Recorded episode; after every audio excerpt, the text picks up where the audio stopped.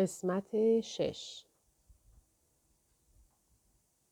در این اتاق فقط یک شم میسوخت و تاریکی بر روشنایی غلبه داشت.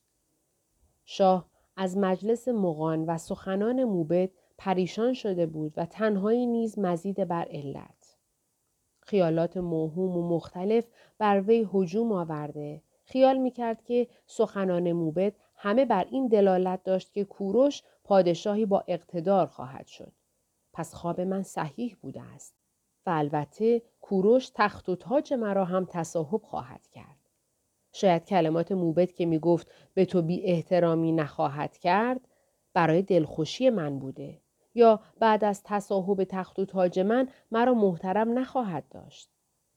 پس برای چه از این پسر غفلت نمایم و تا در چنگ من است او را به قتل نرسانم و از شر او آسوده نشوم. پس اگر طالب بقای سلطنت هستم باید این اقدام را عملی کنم. گاهی رشته خیالش عوض می شد و فکر می کرد که چگونه کوروش را می توانم بکشم.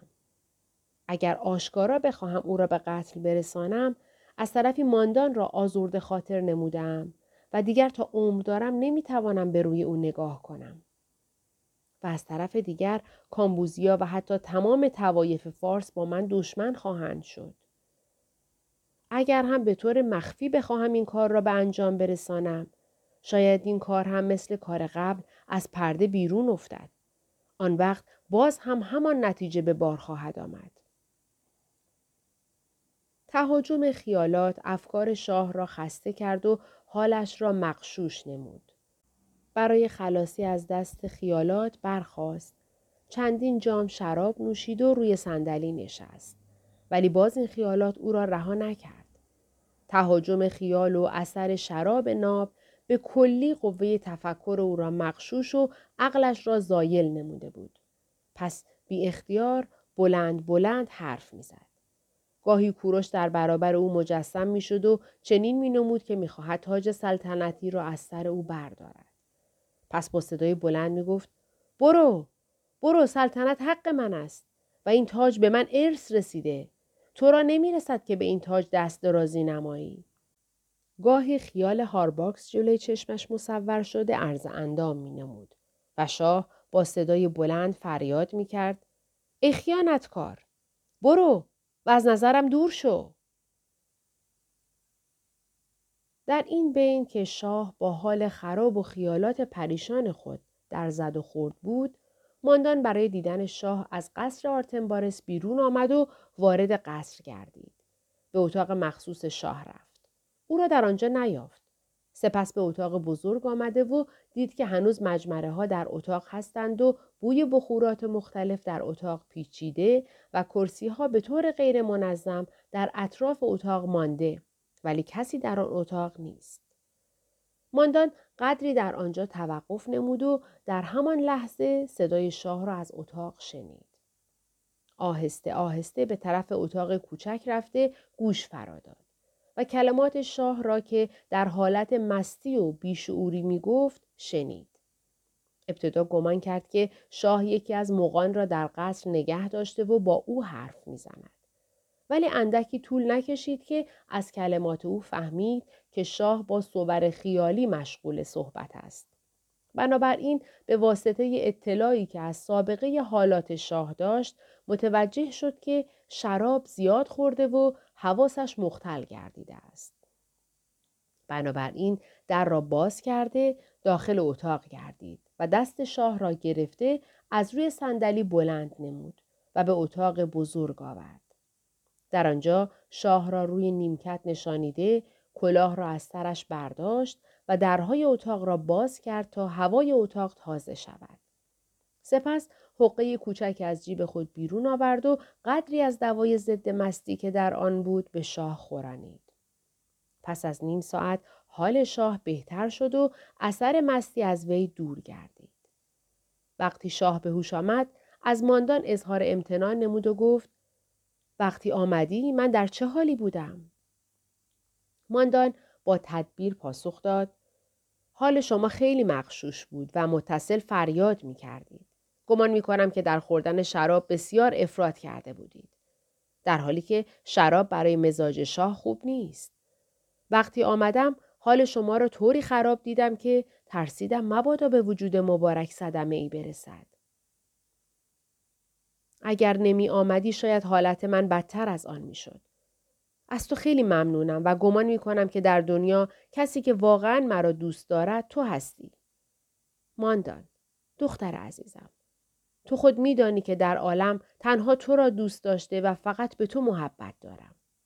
دوست دارم که اکنون چیزی از من بخواهی تا خواهش تو را اجابت نمایم. من هم خواهشی از اعلی حضرت دارم. اما بعد از آنکه اعلی حضرت شام میل فرمودند و حالشان کاملا به جا آمد عرض خواهم کرد. من هم قول می دهم که خواهش تو را هر چه باشد قبول کنم. حال بگو تا هر چه زودتر برای من شام بیاورند و خودت هم بعد از شام به اینجا بیا. ماندان از اتاق بیرون آمده برای شاه سفارش شام داد. سپس با عجله از باغ بیرون رفت تا به خیمه کامبوزیا برود. تقریبا سه ساعت از شب گذشته و هوا در نهایت لطافت و صافی است. ماه حدود سی درجه از افق بالا آمده و جلگی سبز و با صفای قرقان را روشن کرده است. نسیم خنکی میوزد که فقط برگ درختان اطراف باغ را حرکت داده و شکلهای مشبکی را که از تابش نور سیمین ماه و از خلال شاخ و برگ درختها بر روی سبزه ها پدید آمده تغییر می دهد. ماندان هرگز متوجه این صفا و خرمی که دست طبیعت برای لذت و عیش فرزند انسان مهیا نموده نشد. او گرم خیالات درونی خیش بود و از راه باریکی که در زیر درختهای بید و کنار نهر آب است به طرف خیمه ها می رفت. در این میان صدای آواز خوشی از طرف خیمه ها به گوشش رسید. به طرف صاحب صدا رو کرد و دید شخصی از طرف خیمه های کامبوزیا می آید و با آهنگ پارسی این اشعار را می خاند. مغان هر صبحدم با بیم و امید کنند از جان و دل تقدیس خورشید من دل داده در هر صبح و هر شام پرستم روی خوبت ای دلارام. تی شوخ مادی با تیر مژگان شجاع پارسی را خسته ای جان. مقاتش را از این رو می ستاید که از رویت حکایت می نماید. دلی دارم ز عشق تو پراتش ز تقدیسش به هر ساعت شوم خش من از تقدیس این آتش خوش هستم. نه همچون مق بچه آتش پرستم. همین آتش مرا دائم به جان باد. دگر آتشکده خوش بر مغان باد. پرستشگاه مغ آتش از آن شد که چون روی تو در مجمر عیان شد.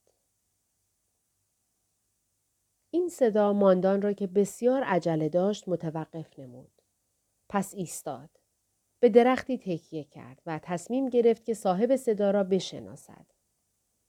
پس از چند دقیقه صاحب صدا نزدیک شد و ماندان در روشنای محتاب او را شناخت. او کوروش است ولی ماندان تعجب کرد که او در این وقت به کجا می رود. ماندان با اینکه برای دیدن کوروش آمده و کار مهمی هم با او داشت نزدیک او نرفت و در سایه درخت همانطور که ایستاده بود منتظر ماند تا ببیند کوروش قصد کجا دارد. و این شور عشقی که در سر اوست و به واسطه آن اشعار معلوم گردید او را به کدام طرف متمایل می سازد. کوروش از جلوی ماندان عبور کرد و از جوی آب رد شده به طرف زل غربی دیوار باغ روانه شد. به جایی که قصر آرتنبارس واقع است و پنجره های طبقه فوقانی آن به صحرا باز می شود. ماندان به دنبال او از زیر سایه درختان به راه افتاد تا ببیند کوروش کجا می رود. کوروش مستقیما به طرفی می رفت که پنجره قصر آرتنبارس به آنجا باز می شد و همچنان با آهنگ پارسی مشغول آواز بود. او همانجا در پایین پنجره ها ایستاد. ماندان نیز بیست قدم دورتر از او زیر درختی توقف نموده او را زیر نظر گرفت. پس از چند دقیقه یکی از پنجره ها باز شد و دختری از پنجره سر بیرون آورده به طرف کوروش نگاه کرد و با یکدیگر مشغول صحبت شدند. ماندان سخن آنها را نمیشنید اما همینقدر متوجه شد که آن دختر اسپنوی است و گفتگویشان مربوط به عشق و محبت. بعد از ده دقیقه پنجره اتاق بسته شد و کوروش به طرف خیمه ها برگشت. ماندان نیز که پاسخ خود را یافته بود از خیال رفتن به خیمه ها منصرف شده به طرف باغ برگشت. او زمانی به قصر رسید که شاه شامش را خورده و منتظر ماندان بود. ماندان وقتی می‌خواست وارد اتاق شاه شود نوکر هارباکس نامهای به دستش داد. وقتی ماندان نامه را گشود متوجه شد که نامه از جانب هارباکس است. مضمون نامه چنین بود. شاهزاده خانم محترم جناب شاه پسر مرا که در اکباتان رئیس قراولان شهر است از اکبادان احضار نموده و این مطلب بدون مشورت من بوده و می‌خواهد شخص دیگری را برای این کار معین فرماید.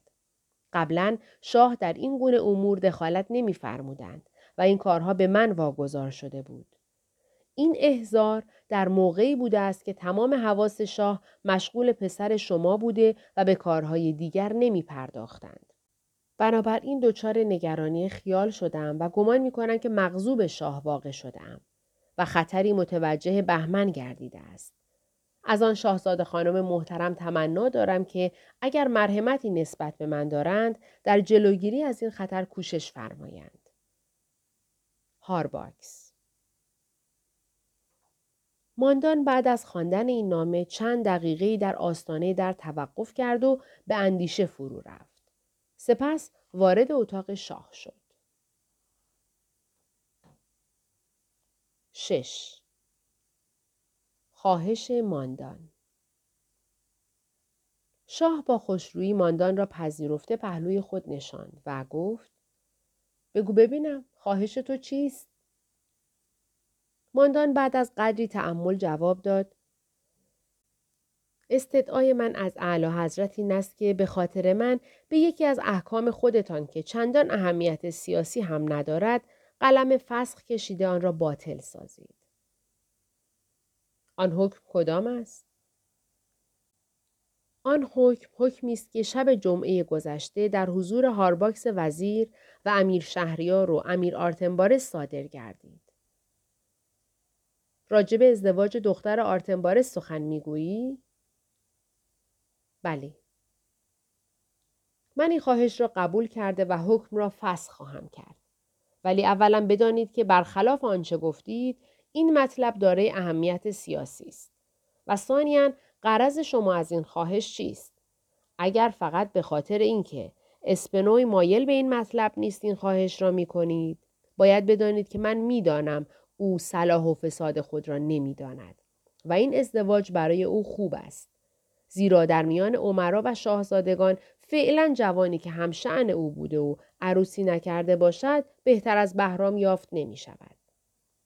برادرت سیاگزار فعلا خیال عروسی ندارد و این را علنا اظهار نموده.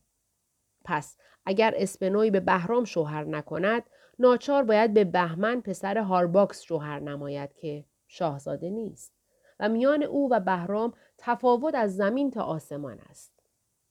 زیرا بهرام به خانواده سلطنتی وابسته است و بعد از پدرش مقام و رتبه او را خواهد یافت. درست برخلاف بهمن که احتمالا یکی از اشخاص معمولی می شود. شاه بعد از این صحبت تأملی کرد و ادامه داد مگر اینکه اسپنوی را برای کوروش در نظر گرفته باشید. ماندان در حالی که سر خود را پایین انداخته بود آهسته گفت شاید.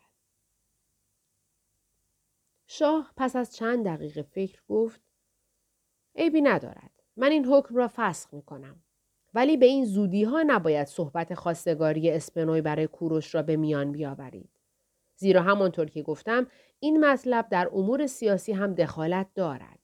من به برادرم شهریار می‌گویم که خواستگاری برای سال بعد بماند آن وقت سال آینده حکم خواهم کرد که اسپنوی را برای کوروش در نظر گرفتم ماندان که همواره بر سیمای شاه مینگریست متوجه گرفتگی او شد و بنابراین به همین قدر قناعت نموده موضوع صحبت را تغییر داد و گفت شنیدم که اعلی حضرت بهمن پسر هارپاکس را از اکباتان فرا خواندهاند. بله من او را خواستم تا در قصر و پیش خودم باشد. من از اعلی حضرت استدعا می کنم که اگر مرحمتی با من دارند نسبت به هارپاکس و پسر او بی مرحمتی نفرمایند. شاه با این سخن متوجه شد که ماندان فهمیده است که شاه به خاطر نجات کوروش از هارپاکس دل‌آزرده شده و حالش از این مطلب دگرگون شد. ولی چون نمی‌خواست ماندان ابدا سوء قصد او را نسبت به کوروش و نجات دهنده او بفهمد با تبسمی که معلوم بود واقعیت ندارد گفت ماندان صحبت غریبی می‌کنی من نهایت اعتماد را به هارپاکس دارم و به تو قول می دهم که بهمن مادامی که در قصر است نهایت مرحمت را به او داشته باشم. بسیار متشکرم. از لطف شما سپاسگزارم. سپس برای اینکه به کلی ماندان را از این گونه خیالات فارغ ساخته و به او وانمود کند که به کوروش محبت دارد و از هارباکس هم از این بابت دلتنگی ندارد موضوع صحبت را تغییر داد و گفت راستی تو خیال نداری که کوروش را به اقوام و بستگانش معرفی نمایی؟ اگر اجازه اعلی حضرت باشد آری خودم در فکرش بودم. من میل دارم که این کار را خودم انجام داده و فردا شب را نیز برای این کار معین کرده بودم. ولی چون دیروز کاغذی از سیاگزار رسید که چند روز دیگر او نیز وارد خواهد شد از این جهت این مطلب را به تعویق انداختم که او هم بیاید. ماندان از شنیدن این خبر اظهار خوشحالی نموده و گفت شما فرمودید که برادرم سیاگزار امسال به دیدن شما خواهد آمد؟ بله. بنا بود که او امسال را هم در آذربایگان بماند. ولی چون از طرف کرزوس پادشاه لیدی نامه ای رسیده و در آن نامه خواهش کرده بود که امسال یکی از شاهزادگان محترم را برای تجدید عهد مودت و دوستی میان دولتین به شهر سارد بفرستم چنین صلاح دیدم که معمور این کار سیاگزار باشد تا در این مسافرت اطلاعات مفیدی به دست آورده و بر ترتیب امورات مملکتی لیدی کاملا آشنا گردد. شاید که در آینده برای او مفید بود. از اعلی حضرت متشکرم که این مژده را به من دادند. و خوب است همینطور که فرمودند معرفی کوروش هم بماند برای شبی که شاهزاده وارد قصر می شود. پس از این گفتگو ماندان برخواست تا از شاه مرخصی گرفته به اتاق خواب خود برود. ولی شاه گفت در مورد مطلبی که از من خواهش کردی مطمئن باش که من به همان ترتیب که گفتم آن حکم را فسخ خواهم کرد. تو هم به کوروش بگو که برای خواستگاری اسپنوی عریضه‌ای به من بنویسد و آن را پس فردا یعنی بعد از آن که من حکم را باطل ساختم به من برساند. حال اگر می‌خواهی بروی برو. به سلامت. ماندان تعظیمی نموده از اتاق خارج شد و به خوابگاه خود رفت. شاه هم برخواسته و بی هیچ معطلی به اتاق خواب رفت. سه روز بعد وقتی که روشنایی سیمین صبح تازه از پشت کوههای شرقی به شکل نیم دایر سر بیرون آورده و می‌خواست تاریکی شب را روشنایی روز بخشد جوانی در جاده سمت شمال شرقی قصر بر اسب سفیدی سوار شده و تنها مشغول راه پیمودن بود. شمشیری به کمر بسته و کمانی در دست داشت و ترکش آن پر بود از تیر. پس از نیم ساعت که آفتاب طلوع کرد این جوان به تپه کوچکی که در کنار جاده بود رسیده از جاده خارج گردید و راه باریکی را که به کوه بلند قرقان می‌رفت پیش گرفت. این جوان کوروش بود که بر حسب عادت هر روزه برای مشق تیراندازی به شکار گرگ می‌رفت. او پس از یک ساعت راه پیمودن داخل یکی از دره های طولانی کوه مزبور گردید. این دره به دره گرگ معروف است.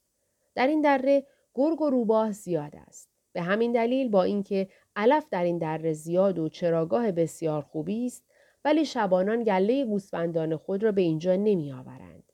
زیرا علاوه بر اینکه از گرگ ها ایمن نیستند ترتیب طبیعی این دره برای کسی که در آنجا تنها باشد وحشت آور است. طول این دره کمتر از یک فرسخ است و بعد از چند پیچ و خم به گودال عمیقی منتهی می شود که اطراف آن کوه را احاطه کرده و فقط یک راه برای داخل شدن در آن وجود دارد. البته راه صعب العبور دیگری هم هست که پیاده و به سختی می توان از آن عبور نمود. این راه هم به دره دیگری می رود که در طرف مشرق این دره است. کوروش بعد از آن که از پیچ و خمهای دره گذشت قدری در ابتدای گودال مزبور توقف نموده به اطراف نگاه کرد بلکه سیدی به نظر بیاورد. پس از چند دقیقه توقف از اسب پایین آمد و پیاده به طرف سنگهای بزرگی که در دامنه آن بود روانه شد. پس از نیم ساعت طول نکشید که کوروش چندین گرگ را دید که به طرف گودال فرار می کنند. پس شروع به تیراندازی به طرف آنها کرد. در هنگامی که کوروش در این دره مخوف مشغول شکار بود، در دره جانب مشرق همین دره نیز هفته نفر مسلح دیده می‌شد. دو نفر از آنها که از وضع لباسشان معلوم بود به دیگران ریاست می کنند، پیشاپیش از راه صعب العبوری که به دره گرگ منتهی می‌شد بالا می رفتند. یکی از این دو نفر جوانی است که چند شب قبل در خانه هارباکس بود و دومی مردی است قوی بنیه با صورتی گرد و سینه پهن که قداره به کمر بسته و سپری بزرگ بر دوش دارد.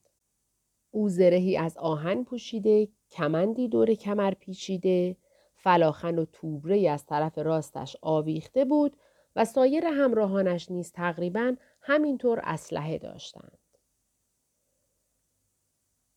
تا مدت این دو نفر پیشاپیش همه راه پیمودند و نزدیک به بالای تلی که مشرف به دره گرگ بود ایستادند. آن جوان به یکی از آنهایی که به دنبالشان میآمد گفت تو برو ببین کوروش آمده است یا نه. اگر آمده است جای او را درست شناسایی کن و به ما خبر بده.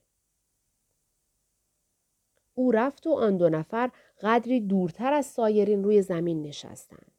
آن مرد رو به جوان نمود و گفت شاهزاده بهرام شما وعده کردید که سبب اداوت خود را با این شخص که ما برای کشتن او می رویم به من بگویید. حال وقت آن است که به وعده خود وفا کنید.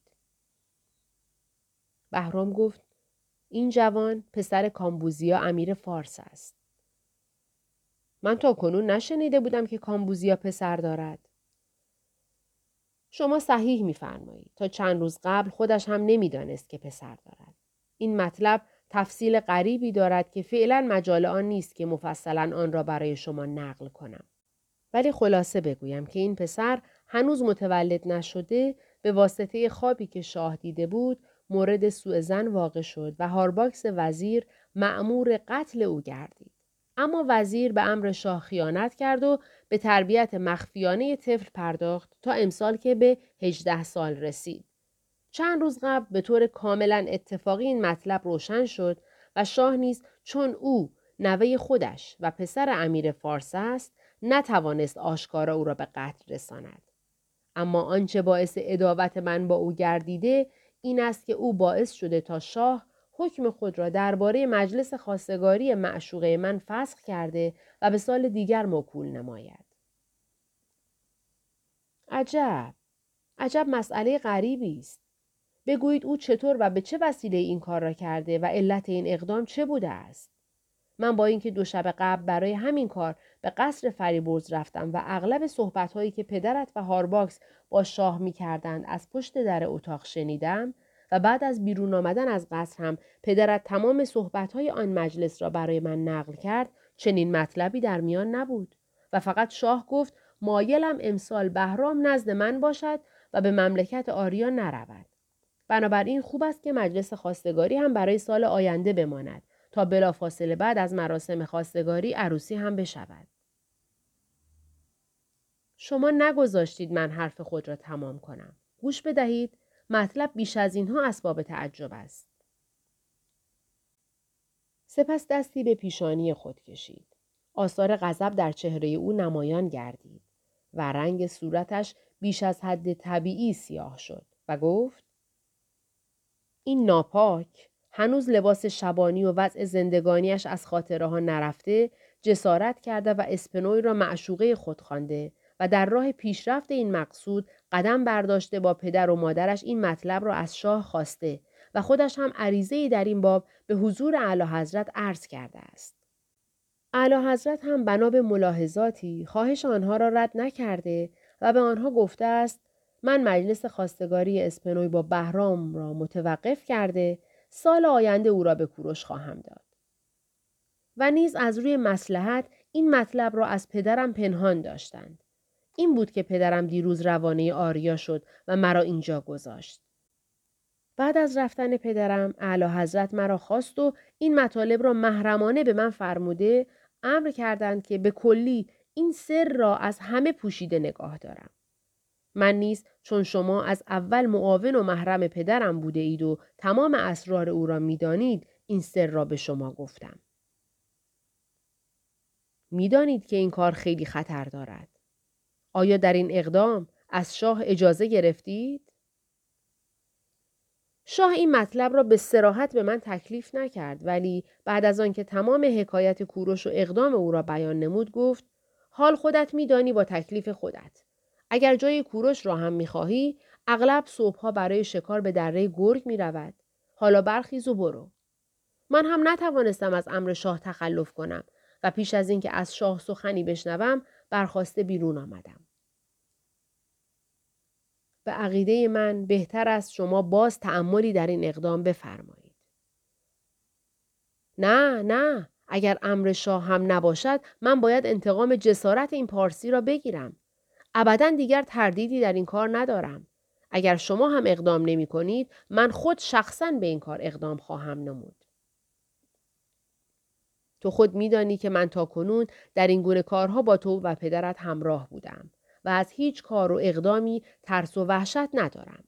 این حرف را هم که زدم به خاطر این بود که مبادا این کار برای شما نتیجه خوبی نداشته باشد.